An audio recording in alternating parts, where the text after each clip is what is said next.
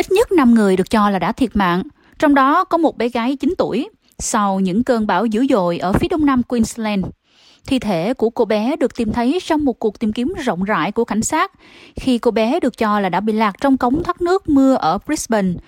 Một thi thể khác được trục vớt ở vịnh Mornington sau một vụ tai nạn chèo thuyền được cho là đã cướp đi sinh mạng của hai người nữa. Một người phụ nữ đã thiệt mạng ở vùng Victoria sau khi cắm trại ở khu bị lũ quét tấn công và một người đàn ông ở phía đông Victoria và một phụ nữ ở Gold Coast cũng đã thiệt mạng sau khi bị cây đổ đè trúng. Andrews High của Cục Khí tượng cho biết điều kiện thời tiết khó khăn dự kiến sẽ tiếp tục kéo dài đến tối muộn vào ngày thứ Tư.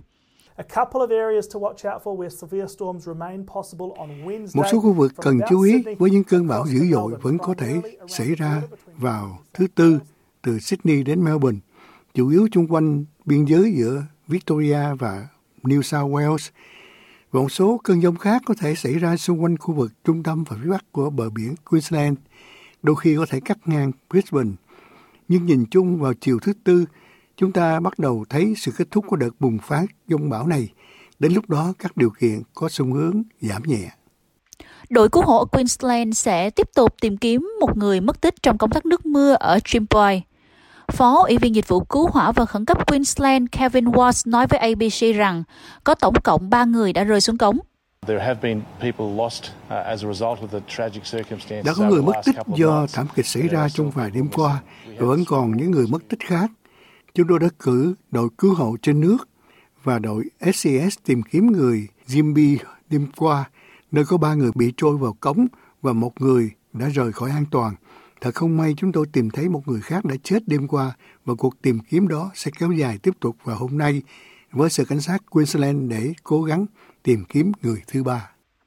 Chính quyền bang Queensland cũng sẽ cho biết là sẽ hỗ trợ tài chính khó khăn cho cá nhân của những người trong cộng đồng bị ảnh hưởng bởi lũ lụt và ở vùng cực bắc của bang bị cô lập sau cơn bão Jasper tấn công.